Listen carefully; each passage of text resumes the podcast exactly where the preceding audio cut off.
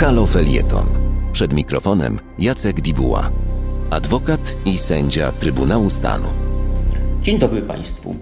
Dziś chciałbym porozmawiać o tym, dlaczego środa 21 kwietnia jest tak bardzo ważna dla polskiego wymiaru sprawiedliwości. Kiedy w 2017 roku władza postanowiła wprowadzić reformę wymiaru sprawiedliwości, prawie nikt z prawników w nią nie wierzył. Reforma to poprawienie czegoś. Tu zaś nie chodziło o poprawienie działalności sądów, tylko o przejęcie władzy nad nimi. Chodziło o stworzenie wymiaru sprawiedliwości, który byłby zależny od władzy wykonawczej i jej podporządkowany. W tym podporządkowaniu miały pomóc dwa zastosowane mechanizmy. Po pierwsze, stworzenie takiego systemu powoływania sędziów, ich awansowania, który pozwoliłby obsadzać kluczowe stanowiska w sądach osobom deklarującymi swoją życzliwość wobec władzy. Drugi mechanizm to mechanizm represji, mający pomóc w odwecie na tych sędziach i prawnikach, którzy zdecydowali się orzekać w zgodzie z własnym sumieniem, a nie zgodnie z oczekiwaniami władzy.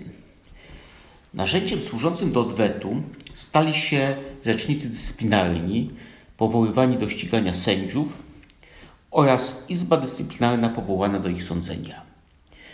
Dzięki mianowaniu dyspozycyjnych rzeczników dyscyplinarnych i wyborze według tego samego kryterium Izby Dyscyplinarnej stworzono represyjne perpetuum mobile, czyli niezawodną maszynę do karania opornych i dostosowania efektu mierzącego.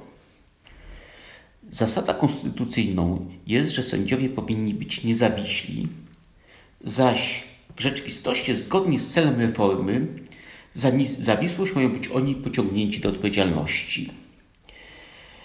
Izba Dyscyplinarna powołana została do temperowania tych najgodniejszych. Tak się też dzieje.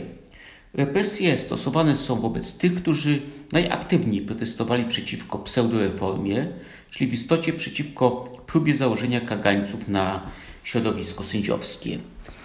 Dlatego postępowania dyscyplinarne lub postępowania uchylenia immunitetów wszczęte zostały przeciwko takim sędziom jak Bata Morawiec, sędzia Waldemar Żurek, Paweł Juszczyszyn i Igor Tuleja.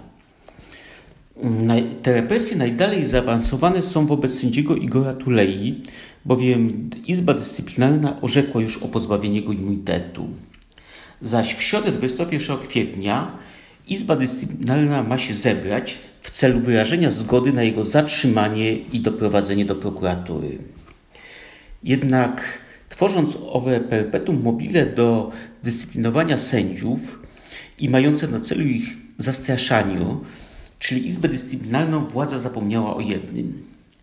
Sędziowie, którzy są wybierani przez polityków i wykonują ich polecenia, przestają być sędziami, bo nie są już niezawiśli. Zaś organ, w którym zasiadają, przestaje być w tym momencie sądem. I właśnie z tych przyczyn zarówno połączone Izby Sądu Najwyższego, jak i Trybunał w Luksemburgu, a na koniec Warszawski Sąd Apelacyjny stwierdzili, że Izba Dyscyplinarna nie jest niezawisłym sądem. Jeżeli zaś nie jest sądem, nie może pozbawić sędziego immunitetu. Z tego też powodu sędzia Igor Tuleja nie stawił się w prokuraturze, bowiem immunitet w istocie nie został mu uchylony. W środę ma dojść do kolejnego orzeczenia Izby Dyscyplinarnej. Biorąc pod uwagę, że decyzję będzie podejmować organ wybrany przez polityków im podporządkowany, treść decyzji wydaje się być przesądzona.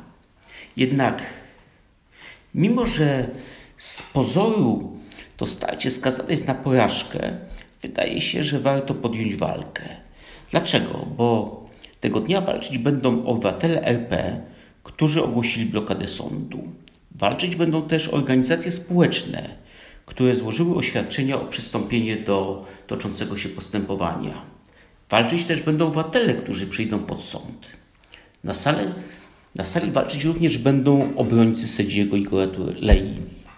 Tym samym walczyć będzie każdy, kto okaże swoje poparcie niezawisłym sędziom. I wydaje mi się, że o rozstrzygnięciu w istocie nie będzie decydowało to, co powie Izba Dyscyplinarna, bo ona nie ma mocy do wydawania wiążących orzeczeń. O rozstrzygnięciu tak naprawdę zdecydujemy my, podejmując decyzję, czy wyrażamy przyzwolenie na pozbawienie niezawisłego sądu, y, sędziego wolności. Dziękuję Państwu. Wysłuchania kolejnego felietonu Jacka Dibuła zapraszamy w następny wtorek po godzinie 12.50.